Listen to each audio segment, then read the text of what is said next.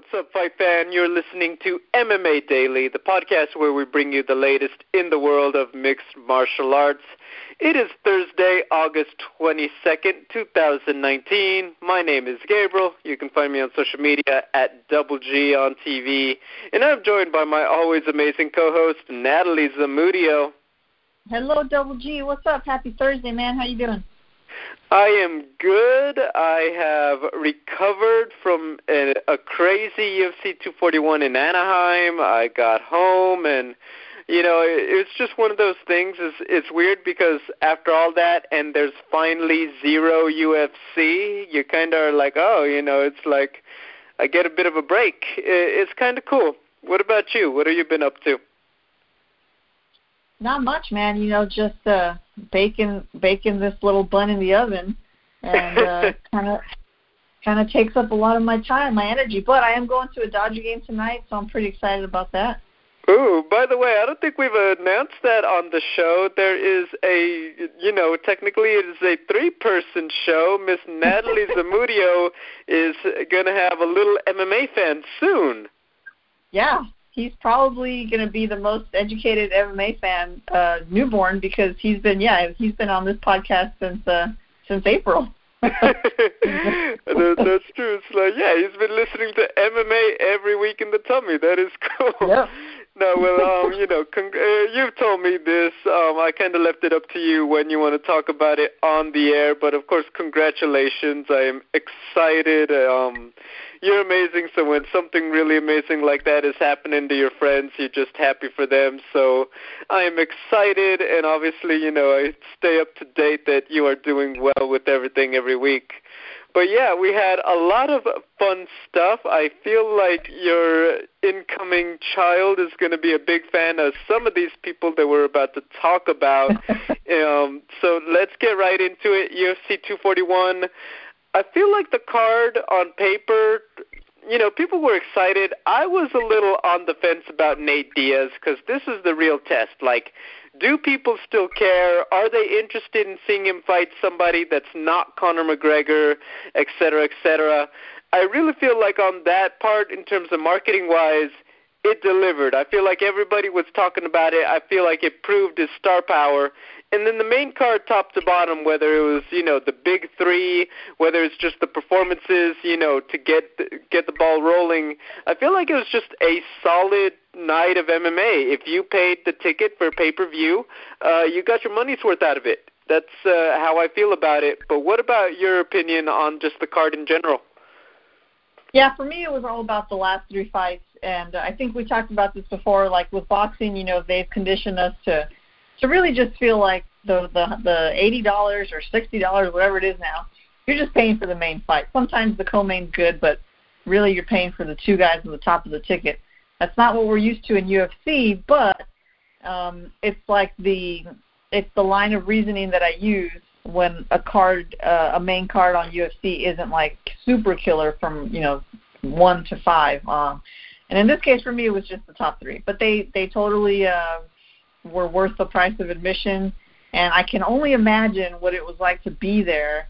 And maybe you can tell us of the top three fighters uh, or the top three fights, who got the most fan reaction? My guess is Nate Diaz, but maybe not.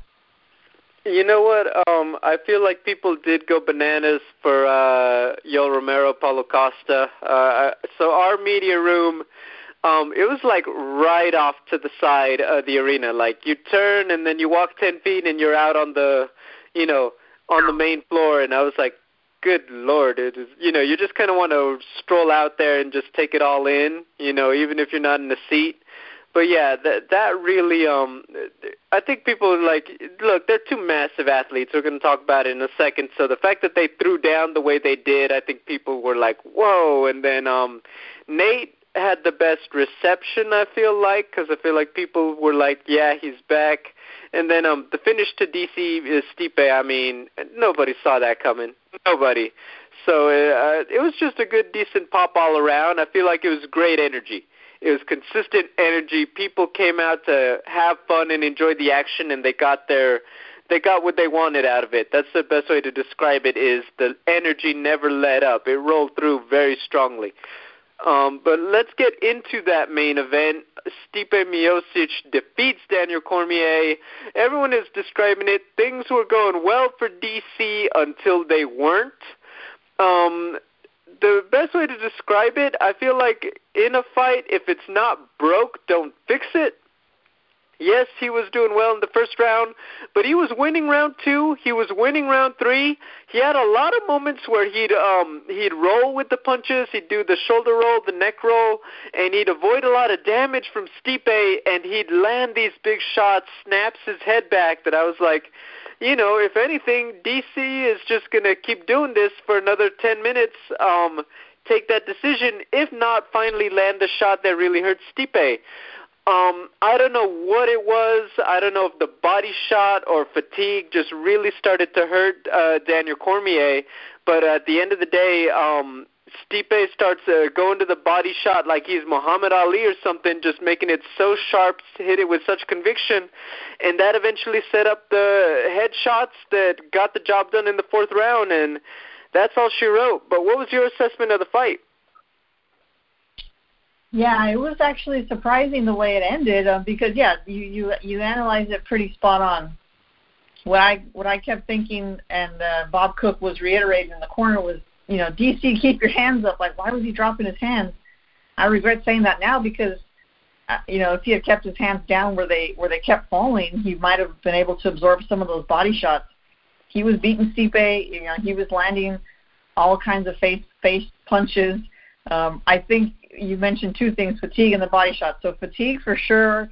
I suspect because DC probably figured his punches would would hurt Stipe more, like in the in the first fight. You know, one punch he was out, and then he finished him. I was surprised too that Stipe took as many shots as he did and kept moving forward. So he was probably DC was probably getting tired physically and mentally from that because you're thinking, geez, how much more do I have to give before this guy starts softening up?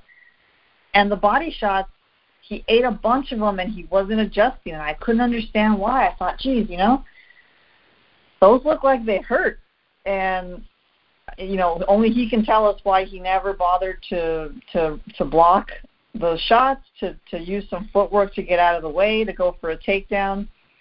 It seems like he just really felt like he was right there. Like if he just hit him a few more times in the face, he would finish him. He got um caught up in the momentum of of having success with his fists, and then that's all she wrote. We saw what happened. You know, Stipe basically danced the jig on his grave. So it, it was it was very very surprising to me. Not so much that Stipe found a way to win, but that DC never adjusted because it was obvious. Like it it was like I think you said you're a Tekken man. I'm yep. a Street Fighter gal, also Soul Calibur. But it's like when you fight somebody in the game that just knows one move and they just keep doing it over and over again, and then they beat you, and it's like, well, who's who's at fault? The person who only knows one move and sucks, or the person who never adjusted to the other to the to the the repeated attack. So um, that's what it looked like. It was just like a video game move that Stipe kept trying over and over again. DC didn't do anything, and then it was over. Yeah, I mean, really spot on. If you're not a nerd, I feel sorry for you because that is a grade A top shelf reference right there. But um yeah, you really just um I, I think that surprised me. He never adjusted. He never made Stipe pay for it, which is surprising because when you watch the fight, you feel like eventually he'd be able to read that body shot the way that Stipe was going for it after what was the number 14 times. Um yeah. that that surprised me the most was that dude, you like uh, I, I thought it was something that DC would be able to make the adjustment and avoid personally, but once again, whether that's the damage, whether that was fatigue, whether that was X amount of factors, um, that's just it. And uh, if you're Stipe, I mean, epic comeback we talked about how much he needed to win. If after all this he were to lose twice to Daniel Cormier, I feel like it would really have an impact on his career in terms of the hype and marketability because it would come off as like, look, you got what you wanted and you still couldn't do something about it. So all of that, you know, reads well. Um, the elephant in the room, I, you know, after you watch that, one of the first things that hits me is – the Jon Jones trilogy has officially left the station without us.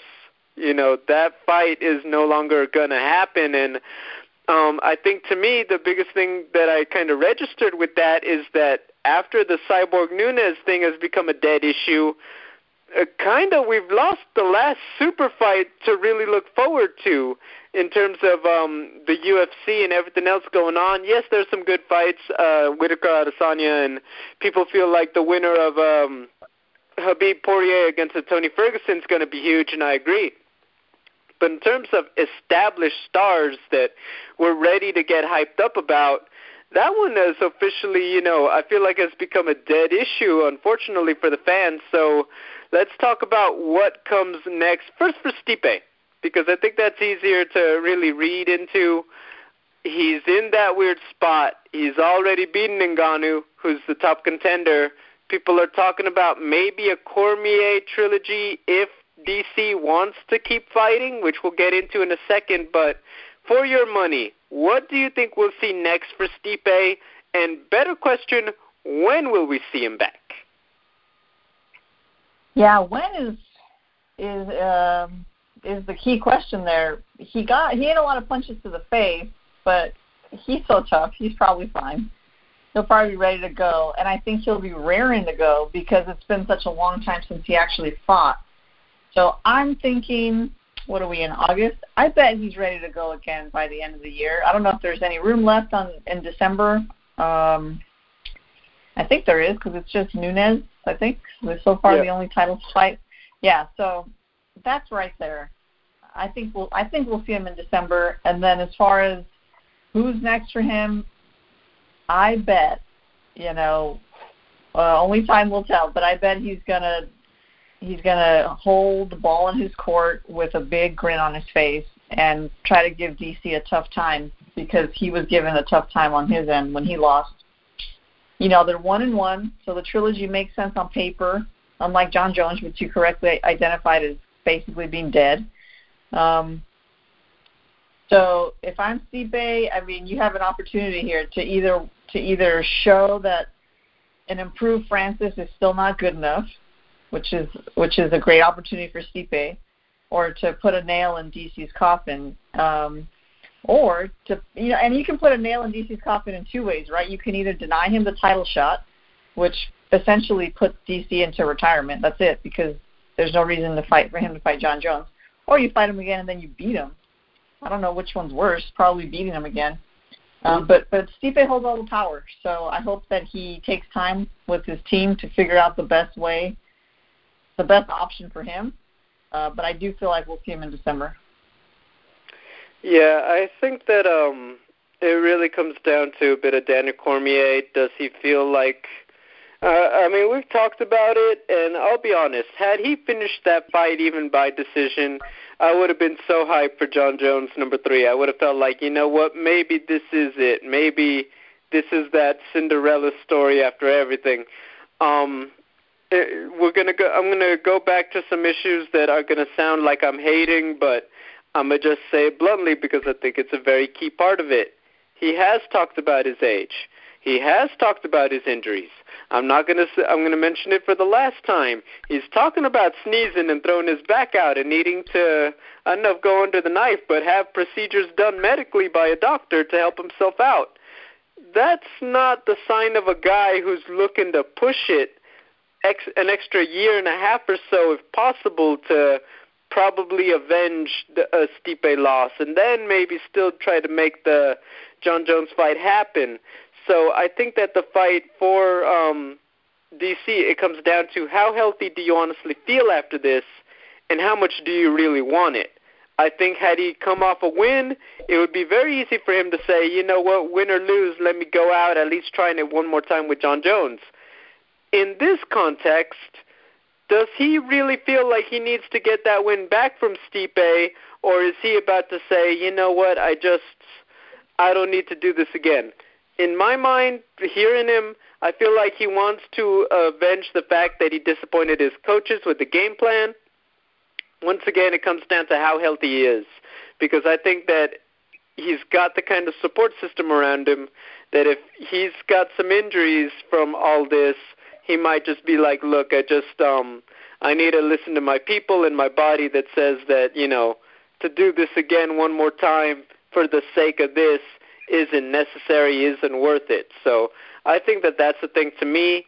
Um, in the event that nothing else happens, I feel like the UFC is just going to double down on hyping up Francis Ngannou for a Stipe rematch, and they're just going to be like, you know, yes, he beat him, but look what he did to Curtis Blaydes and Cain Velasquez and Junior Dos Santos, all under two minutes. Um, and they're just going to try to build up that fight on a card, and maybe they'll tease Jon Jones moving up or something else like that. So let me toss it to you on the Daniel Cormier front. What do you think will happen there in terms of what's next for him? Whether it's does he come back or does he not? Plain and simple. I think he comes back.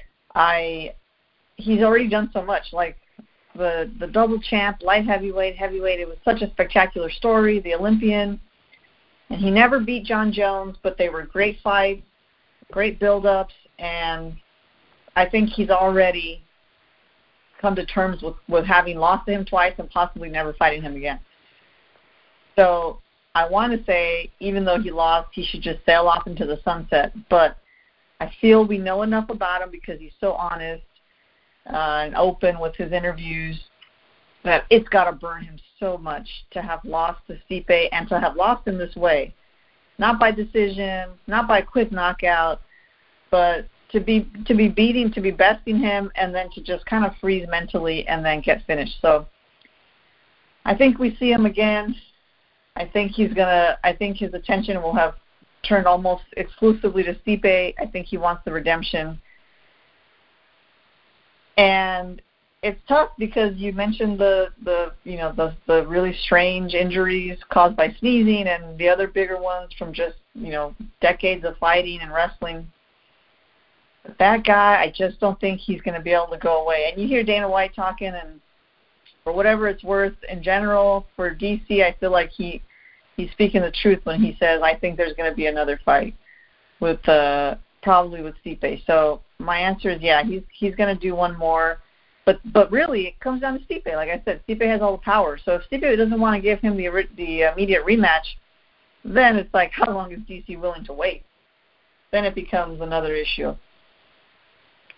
Which I'll, I'll be honest, that gets very difficult because it's like, look, man. I mean, I, I said, you know, we've said it a bit early in the year. We just want to see the big names fight already, you know, and um I think with Stipe, he, he insists that he was always going to fight again. He was just being patient. Um, respectfully, I feel like it is a very big risk at this stage if he were to say he wants to take a lot more time off again. And um, but once again, like you said, he has all the power. If that's what he chooses to do, well, you know, if he says he's waiting for somebody else to break through the ranks, Volkov or somebody, then that's just where we're at. But um yeah, I think for my money, you know what? I hate to say it, but I almost feel like no.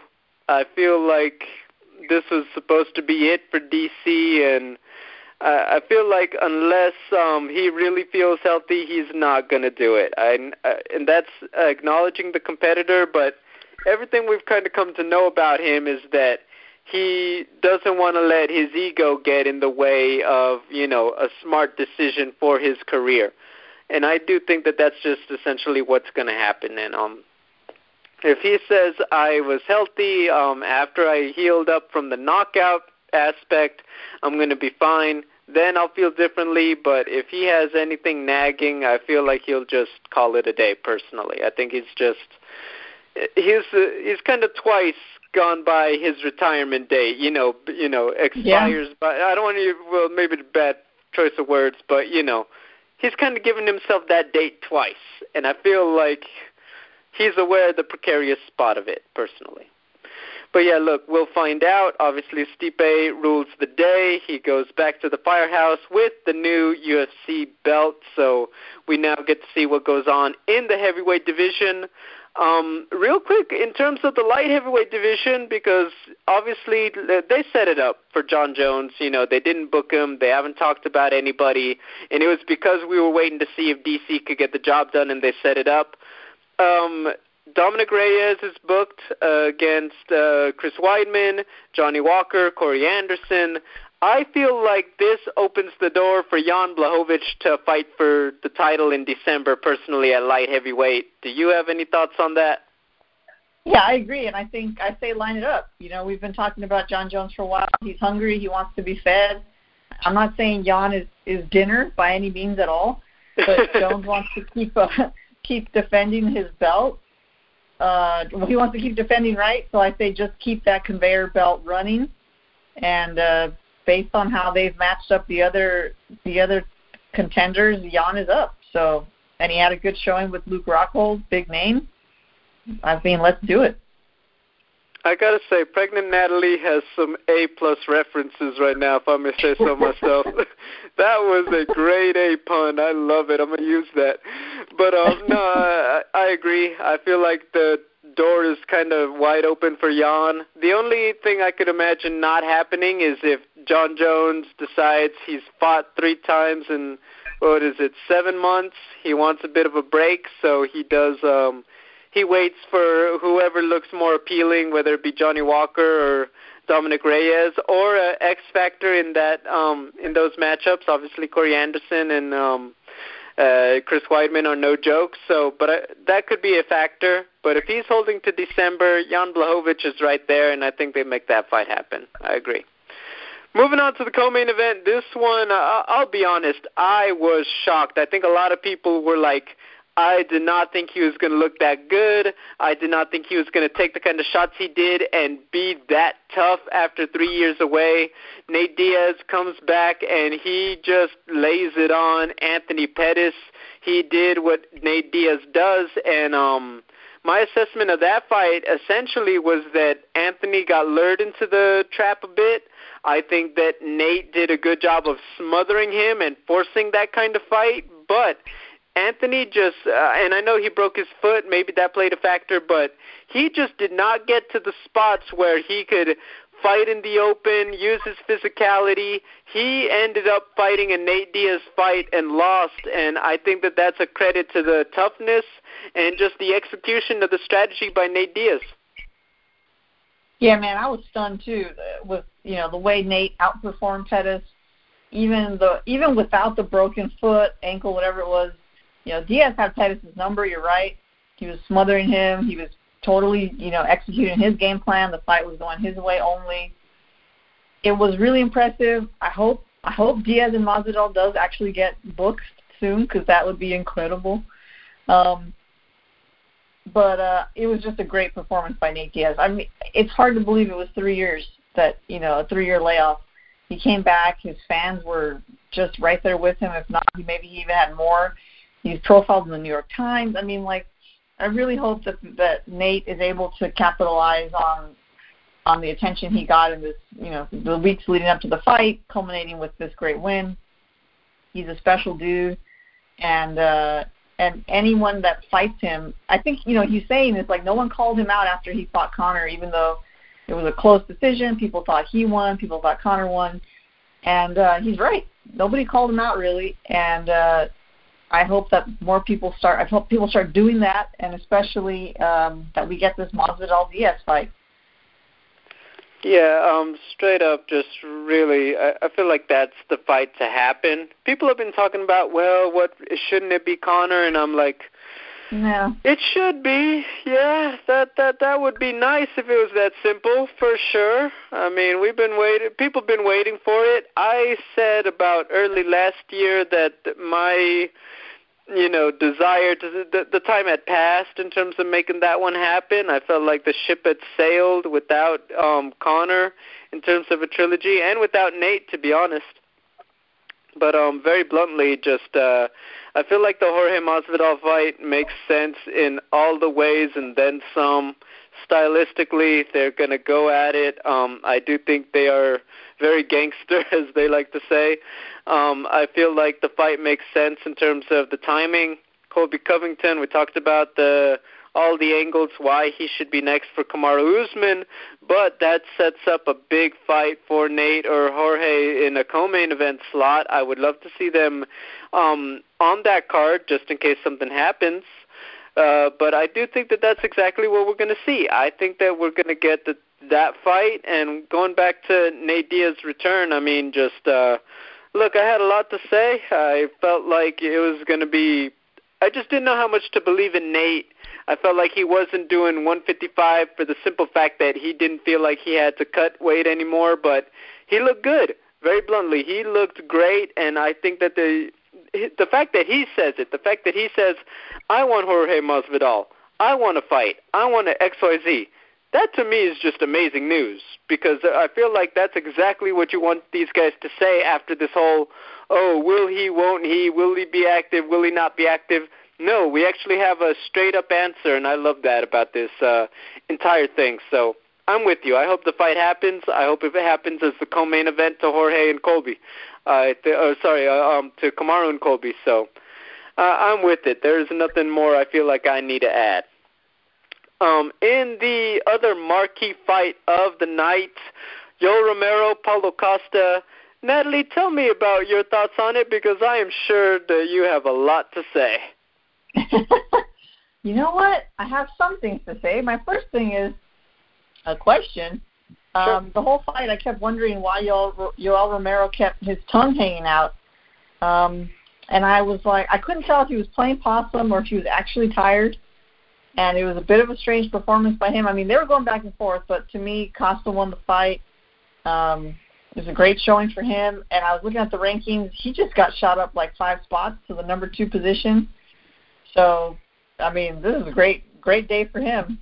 And uh, they were both eating shots. It, it looked like Costa was bleeding, you know, in the cage. He did not look like. He was. But after they uh, wiped him clean, like there weren't any cuts, there weren't any any bruise, there wasn't any bruising or anything. He just goes forward, man, and there's nothing you can do about it. It must be terrifying to be on the other end of that, to see that giant man just coming at you for three rounds. So, what was it like being there that must have been pretty cool. I mean, you got to see these guys up close. I mean, you. I'll say it bluntly. You're talking about two giant slabs of beef that just beat the crap out of each other. I feel like that was the most surreal way to explain it. Uh, also, I'll be honest. Like, yeah, Romero isn't very tall. He's very stocky. He got a ton of muscles. To watch him just look physically smaller in front of Costa was a very weird experience it kind of reminds me like you know, like God damn, he is a big dude at 185, and that's saying something when you know how big Romero is. Um, it, it was a ton of fun when they started throwing down, knocking each other down. Everyone in the media room was excited. You could hear the arena getting lit up with energy. It was just a ton of fun, man. Um, uh, everyone was like, it, they could really, either one could go down. Costa was throwing, Romero was throwing. It could go either way. Um, in terms of the scoring, I, I think Costa slowed down. Romero had a bit of a second win and was finding his spots, was landing well. He was re- making reads uh, late in the fight. That being said, it was always two to one Costa on my card. The first round, they exchanged knockdowns, but at the end of the day, Costa just outlanded him. It was competitive, but I didn't feel like it was this razor close. Oh, it could have gone to Romero at all. So I was a little shocked at the booing and the reaction because I felt like that was straight up Costa. What did you think? Yeah. Yeah, same here. Um, yeah, Romero had had success at the end there, but I felt like Costa pulled out one and two, and I was really surprised as well by the booing. Um, you'd think at the very least the fans would just be excited to have seen a great fight, but I guess in the in the uh, in the arena it looked like um, Romero did more than than Costa. So I mean, we get the benefit of the TV angles, and so I guess that makes that does make a big difference. But they got the screens up there too. I don't know. I was surprised, very surprised. Yeah, but um, look, this, this sets it up. This is another no-brainer. I feel like the Jorge Nate Diaz um Costa's next for the Adesanya Whitaker winner. Um, I don't want to see anything else. I don't think he has to worry about anyone else. Jack Hermansson, Jared Cannonier, that's nice, that's good, top contender, definitely a great backup, but that does not put you anywhere near Paulo Costa. If you ask me, I feel like this fight does it. He's exciting, he's marketable. I feel like a lot of people like him. Um, he had a lot of hype around him at media day. I feel like he is the guy, plain and simple. And I think that stylistically, Whitaker Adesanya is a fun fight. Um, I don't want to see anything else. Period. And I feel like he set it up that he doesn't have to. Um, he said he doesn't want to be a backup at a uh, you know come October. I get that. The only thing I hope is that either Whitaker or Adesanya doesn't take too long of a layoff because I do want to see this fight relatively soon if they're healthy. Either you know that April or May target for late next, you know, for early 2020. You know what I mean? So that is my hope. That is my wish, and I hope we get it. You know, I was looking at at uh, at Kelvin Gastelum. Is he is he clear, or is he booked or anything, or can he fight? Because I thought that would be an interesting matchup, and then the winner of that could get the the uh, title shot. But uh, Gastelum not booked. You mean uh, Costa versus Gastelum? Yeah, yeah. Man, I mean, I feel like that would be a step back from Yoel Romero. I hear what you're saying. I pick up what you're putting down. I just don't know if I'm putting it on my plate. Yeah, I mean, definitely on the rankings, it's a it's a step back because he shot up past all these guys. It's it's, it's Adesanya, Costa, Romero, Gastelum. Um, but yeah, I mean, I feel like Gastelum's still still. I mean, he was uh, just right there. You know, you know what I feel like? Uh, we gotta wait and see who Gastelum wants. I feel like the Jacare rematch is gonna happen there. Um, the, you know what? Who would have been perfect, honestly, if they got him Jack Hermansson instead of Jared Cannonier. You know, I feel like that fight would have been the one to put him back. But I feel like the only way the Gastelum Costa fight happens is if we are waiting for both Whittaker and Adesanya. They're both beat up or hurt or what have you after um October. That's the only way that happens. I feel like timing is just not working towards that matchup. If you get what I mean. Yeah, I hear you, man. All right. Uh, also, well. it'll be. I don't. I'll be honest. I don't see Costa fighting um, before the end of the year. So I feel like if you're Gastelum, are you really going to wait till 2020 to come back, or are you going to try to make a late 2019 return? That also affects his timeline, if you get what I mean. Yeah, yeah. I mean, if Costa, what August? Yeah, I mean, if he's really not going to come back till the beginning of next year, then yeah, that's definitely too long for Gastelum to wait. I agree. Yeah, but um, I, I'm not saying it's a bad fight. I just feel like they're both going in two different directions right at this moment, for sure. But yeah, look, I mean, anything can happen. I mean, you had Stipe Miocic getting beat for about 15 minutes before he once again turns into Andy Ruiz, Anthony Joshua, Tyson Fury with the body shots. Um, look, I mean, anything could happen, but fun night, just a great night of MMA, and caps off a re- really just amazing run. We talked about it like nine, eleven straight weeks of UFC cards ridiculous. So we get a bit of a break in terms of major MMA action, but they are already setting it up for the end of the year. The big announcement Amanda Nunes, Germaine de Randamie, this December, the 14th, in Las Vegas at UFC 245 for the Bantamweight title. Um, what's there to say about Amanda Nunes? Beat Holly Holm. Cris Cyborg, Ronda Rousey, Miesha Tate, Valentina Shevchenko twice. Um, ridiculous run.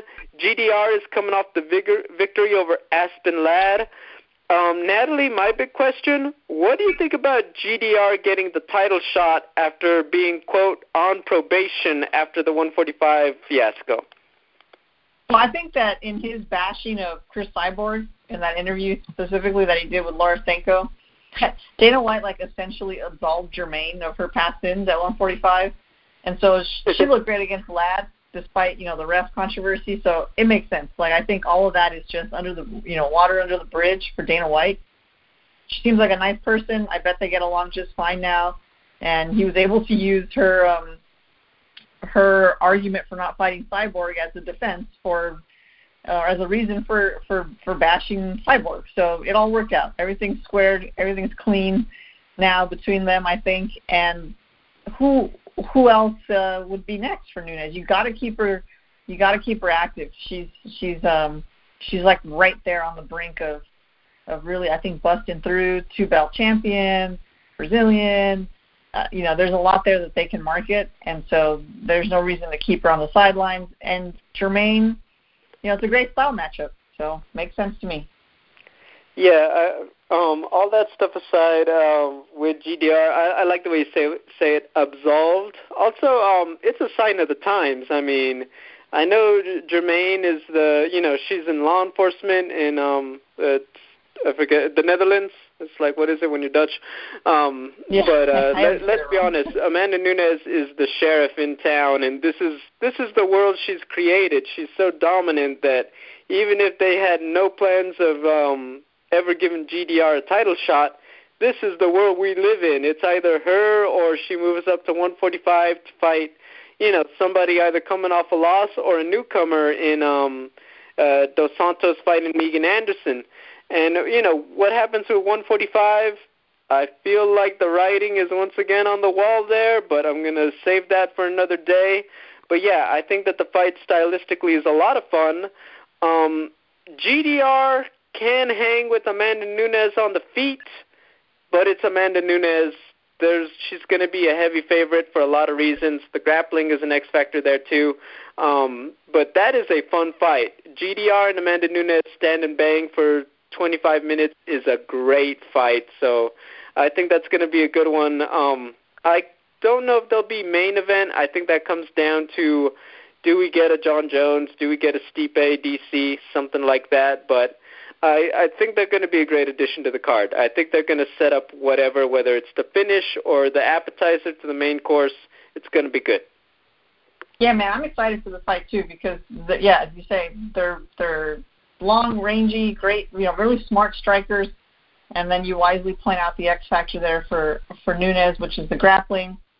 But uh, it's if they keep it on the feet, it's going to be a lot of back and forth. They both have great chins, um, but you're talking about if there's going to be a, a you know a bigger main event headline over them, and you mentioned Stipe DC or Jones, but what if what if it's Jones Stipe?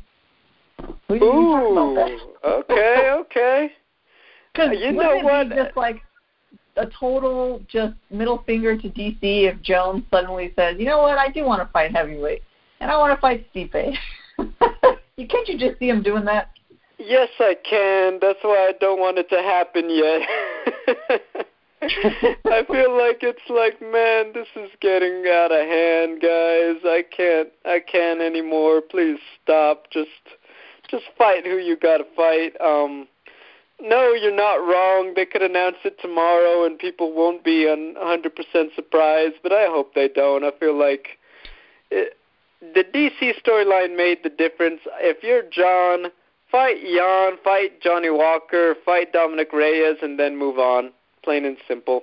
You know, then you know, next year, you know, the most dominant against the baddest man alive in Stipe. Just do that. You know, uh, I'm good with that but yeah, that's that, that's an option. And look, December's shaping up. I think they're going to have a very stacked card. They're going to treat it like end of the year, even though it's a few weeks early, in my opinion. Yeah. Um, this Saturday, not as big as you know everything we're talking about, but Matt Mitrione versus uh, Sergey Kharitonov two. Um, if you guys remember this one, this was the fight. I remember recapping it last year on the podcast, and we were just like, how if you were a paying customer, how unlucky, how cheated do you feel? They get started 15 seconds in. Matt Mitrione lands a shot low that Kharitonov does not recover from. They call it a no contest in the cage. I think um, I can't remember. I feel like Scott Coker may have come out and apologized. I don't know if it was that one or another fight, but I was just like, dude, your main event and that happens. So uh, a couple months in the making, um, but they uh, they recap it. You know, the, this one comes back. What are your thoughts on, um, uh, I guess, the fight? Kharitonov big names, but I feel like he's just the unknown being fed to Matt Mitrione to a lot of people. Yeah, I think that's the feeling, uh, even for me. I mean, you know, with my general awareness of him, it still feels like he's just the B side to Matt Mitrione. But uh, I think uh, I'm excited for this. Uh, looking forward to it, I guess, because the first one was, you know, as a woman, I guess I could say it was kind of funny the way it ended as a man, of course probably it not. is. Y'all don't know. no, keep going.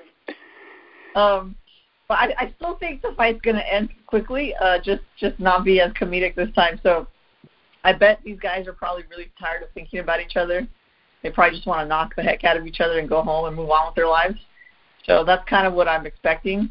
And for that, uh, you know, I'm excited because then we're going to see some probably some knockout or something, some nice, exciting finish. Um, otherwise, not much to add, but but it can't be any worse than the first time. I'll say that. That's a great way to put it. Yeah, I feel like um Sergey's a tough, durable guy. I feel like Matt Mitrione has gone back to the gym and has worked on some stuff. Um, uh, that's really the only thing I could say is that that that's what I see happening. But um, yeah, uh, it, it it's got to be better than the first one. That's a easy way to put it, and I think that that's gonna it sets up the heavyweight division for sure because there's not too much going outside of Cheick Kongo. You have uh, Vitaly Minakov fighting. In the you know on the card, there's a lot of other stuff. Former title challenger Alejandro Lara always provides a good show. So very interesting night in Bellator. They got Nick Newell coming, um, making his debut. So I'm interested. I think it'll be a lot of fun to talk about. Oh yeah, Nick Newell. Okay, I forgot about yeah. that. His one uh his one fight deal with Bellator. Hopefully, for his sake, he uh, he has a good performance so they can keep him around a little bit. Yeah. Oh, I think it's going to set up good. Um, I think that um, I think he's been working hard, plain and simple, and I think that they're setting him up with a good matchup. Well, Natalie, right about now, this is where I'd say, okay, this Saturday we have blah blah blah blah blah blah blah blah. But we don't really have too much after Bellator, so I thought we would close out the show talking about some fun stuff. Um, what do you think that old man said to Conor McGregor in Dublin? man, you know what? Have you do you know Bjork who Bjork is? The singer? I do not, no. Okay. Well, there's this funny YouTube video of she's like I actually don't remember where she's from. Maybe she's like Icelandic. She's a singer who was very popular in the 90s, and there's this funny video of her arriving at the airport in I think Singapore. She's walking out of the airport, and there's a reporter standing right next to her, and she says, "Hi, Bjork, welcome to Singapore." And Bjork just attacks her and starts hitting her, and it's like, "Whoa, what the heck happened?" That is how random this one felt. Like the guy was probably just refusing a probably refusing his his whiskey, and then Conor just punched him. Um, I don't know, man. Maybe he said "Welcome to Ireland." I have no idea what he told him because it just looks so ridiculous. But you got to look up that video as a side note. But man, I still love Conor McGregor, and people can roll their eyes. You know, I still love him, but it's it's just really frustrating to see him behaving this way in public, like especially to an older person. It doesn't matter what they say. Like you're a professional fighter, man. Just keep it together. But what do you think he said? Your whiskey is whack. that's Probably. that's all I could think. You know what? I don't know. I feel like he might have been Conor. I mean, was already inebriated. I feel like you know the guy gave him attitude. Was like, nah. You know, he might have easily just been like, you know, you know, what are you drinking? You know, gentlemen, don't you want this whiskey? And the guy was like, nah. I heard it's whack. And Conor just, you know, was not all there, which I feel like we've said a few times, sadly. But um, yeah, that's the only thing I could think. I don't know. What what can you say? This is just sad.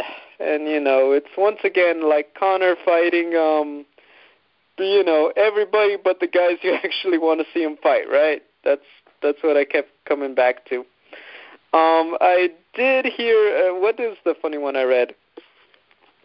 People were kind of using this and was like how is Dana White going to spin it and someone like they kind of like read they, they had like a tweet that said what is Dana White's statement going to be? And he was like look that old man is a former so and so champion of the world and he ate Conor's left hand like it was nothing. We're going to give Conor the title shot. And then they're like what about Tony Ferguson? Who's Tony Ferguson? And I'm like oh my gosh that why does that sound like a Dana White template, and I was like, look, you know, the way they spin this stuff is like, it, look, we, we get it. We all know in about three weeks, Poirier could beat uh, Khabib and sets up a Conor McGregor title shot. That is a very real possibility. It's money. They have the storyline. Tony Ferguson is big, but he's not Conor McGregor big. I get it. I still don't want it to happen. You know what I mean? So I think that that's essentially what I got out of it. Is like, how are they going to sell this one? Plain and simple. Yeah, you you can't use this footage in the promo video the way you use the dolly into the bus. Uh, so, yeah, man. I mean, he's clearly itching to fight, but attacking those people, not cool, man. Not cool at all. And uh you know, I, I I really I was charmed like everybody else by him. His his story, his his rising through the ranks, and his great achievements, and I really believed that he was going to be able to handle the fame and the money differently, and it wasn't going to be like you know Rocky 3 mm-hmm. But it looks like it's going that way, and um, man, just I wish he would just just fight, just start fighting. Doesn't matter who just to get back in there, get his mojo going. Because the longer he sits on the sidelines, you know, idle hands. So anyway, I'll leave it at no, that. No, that, that you're not wrong. Look, I'll be honest. I was one of those guys. I I was over it with Conor for a while. I felt like um. I, I guess the Jose Aldo one, I was like, Jose Aldo got this guy, and um, look, uh, respectfully, Conor McGregor is fantastic television when there's a fight. And that is the one thing we have hardly had, and that is what has made this so frustrating. Is that, you know, uh, I'll be honest. You want to hear a story? Since we got nothing but time, right? I, have, I used to have a coworker, and he was stereotypically the Conor fan, exactly the kind that you, you know, I think is teased on social media. He was up in here telling me that Conor McGregor has the best takedown defense in mixed martial arts. He mm. was that guy. Um, and he would uh, roll, you know, he was just down for the cause and all that and everything. And um, Conor McGregor was this. Conor McGregor was, you know, Irish Jesus, the way Jorge is street Jesus and all that. He was just so big on this guy. And it was, uh, you know, that that fan, which I get it. You know, Conor, you know, he entertains and he fights at that level, right? I saw him maybe what was it?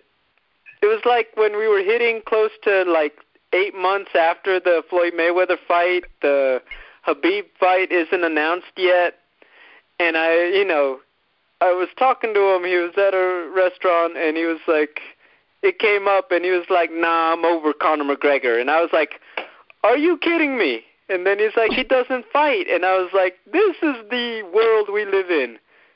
The Conor McGregor stands have lost patience waiting for him to come back, and I think that's a sign of the times. It's like Conor, I know you're a businessman. You do deserve to make money for the millions you're going to bring in. But man, just sign a fight already, please. This is getting ridiculous. I'm kind of over it. And I think a lot of people are starting to feel that way, plain and simple. Yeah, I think you're right on. Uh, moving on, uh, Ronda Rousey gets to keep her finger, but the real question is, how do you see her doing? And Francis Ngannou in Fast and the Furious. So, okay, I'm a big Ronda fan. I know people roll their eyes. I'm like a big fan of the people that everyone has is totally over now. But her acting has improved a lot over the years. She from when she did Fast and Furious number seven or whatever number it was, that was not great. I'll admit that. But she's come a long way, and especially in WWE, um, she was great. I really thought she had great performances. She went all in with the the wrestling and was doing some cool stuff by the end. So I think she will still uh, be the better actor. And of course, yeah, the finger thing. I mean, she apparently um, stayed in character until she finished her lines, and then looked down and saw that her finger was nearly nearly severed. So I'll give her props for that. Uh, Francis Ngannou though is also really like naturally charming. So I bet he's he's pretty uh, He, I bet he's a, he comes across pretty well on screen. I wonder how many lines they're going to give him. If he's going to be a good guy or a bad guy. If he's a bad guy, he probably won't say too much. Um, so you know, he could catch up to her pretty fast. He's he's just a natural, charismatic person. I feel like you know it's going to be interesting to see you know how he plays it as a villain. I think that'll be very interesting. Um, I feel like Ronda, you know, I, I've seen her in a few things. She did all right. I think it'll be good. I think that it'll be. um I, I just think that she's going to handle it plain and simple. So I think that that's going to be very interesting to see happen. But yeah, I, I don't see, I don't see him being very heroic, if I'm being honest. But that's just what it is. The next one, Junior Dos Santos on Brazil's Dancing with the Stars. How do you think he's got moves? I feel like he that's like his secret talent. But what about you? Yeah, I think so. I think you can sort of tell by looking at someone and by the way he boxes. Got that sweet footwork, that hip movement. I think he can uh, he can lay down a samba and probably some of that other ballroom stuff. So um, I, I I bet he does. He's like you know as far as heavyweights go, he's not huge and lumbering like some of the other ones are. So I imagine him having some fancy footwork for sure. And I really like seeing these fighters getting paid um, and the reality circuit. You know, get your money where you can. That that is funny. You know what? I, I feel like he'll do well. I feel like this is. I feel like it's a good break for him. That's the only way to describe it. But I think he's going to do well. Also, I'm. I'm with you. I agree. Anyway, besides that, not really much going on. Um, we've talked about this fight a bunch. They announced Rory MacDonald, Douglas Lima, the rematch in October. I think that that's a great break for both of them um, going into. Uh, you know, going into the final, I know that Rory needed a bit of a break. I think he's got it. I think it just looks good. So I'm excited. I am just straight up ready for this, and I think it's going to be a good. um It's going to be a good fight.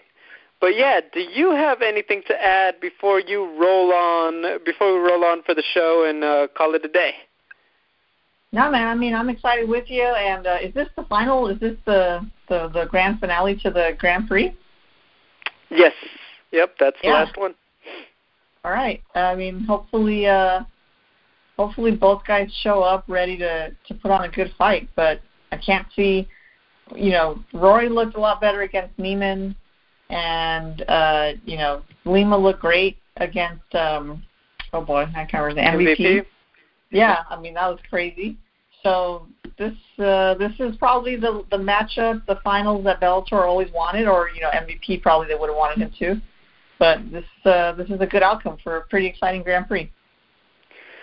Yeah, I agree. I think that it's um uh, look, we all wanted something new. We wanted the MVP fight, I think, in the final, but this is just a great fight. I think it's going to be a really good show. It's going to be really good television, and um, yeah, I think if you're Bellator, I mean, I think we're all waiting for big stuff for Bellator. Uh, I mean, I'll say it. I want to see if there's going to be, um, you know, a Cris Cyborg signing. What are they going to do with uh, Ilima in Hawaii? Um, all that stuff. So I think it's going to be good, but all of that obviously is for next week and beyond. Natalie Zamudio, congratulations again. I can't wait till we have our third co-host here with us on the show. Where can fans find you on social media to keep talking about these fights? Yeah, man, thank you. I appreciate it, and uh, hopefully he will have uh, more exciting things to say than me. That would be great. He can take over for me. no, I'm just kidding. I doubt it. I think um, he's probably gonna. I don't know. Sit there and uh I mean I expect that he'll probably have to hang out with me while I do it. So while we do the podcast. Oh, that'll be fun. that goes. Well, that's Yeah. third person to the booth. Yep. As long as he's sleeping. Uh, but anyway, uh, yeah, you can find me on Twitter at Natalie Zamudio underscore and at straightpunch.com. awesome, guys. You can find me all the time at Double G on TV. Just spell out the word double, and we'll be back next week.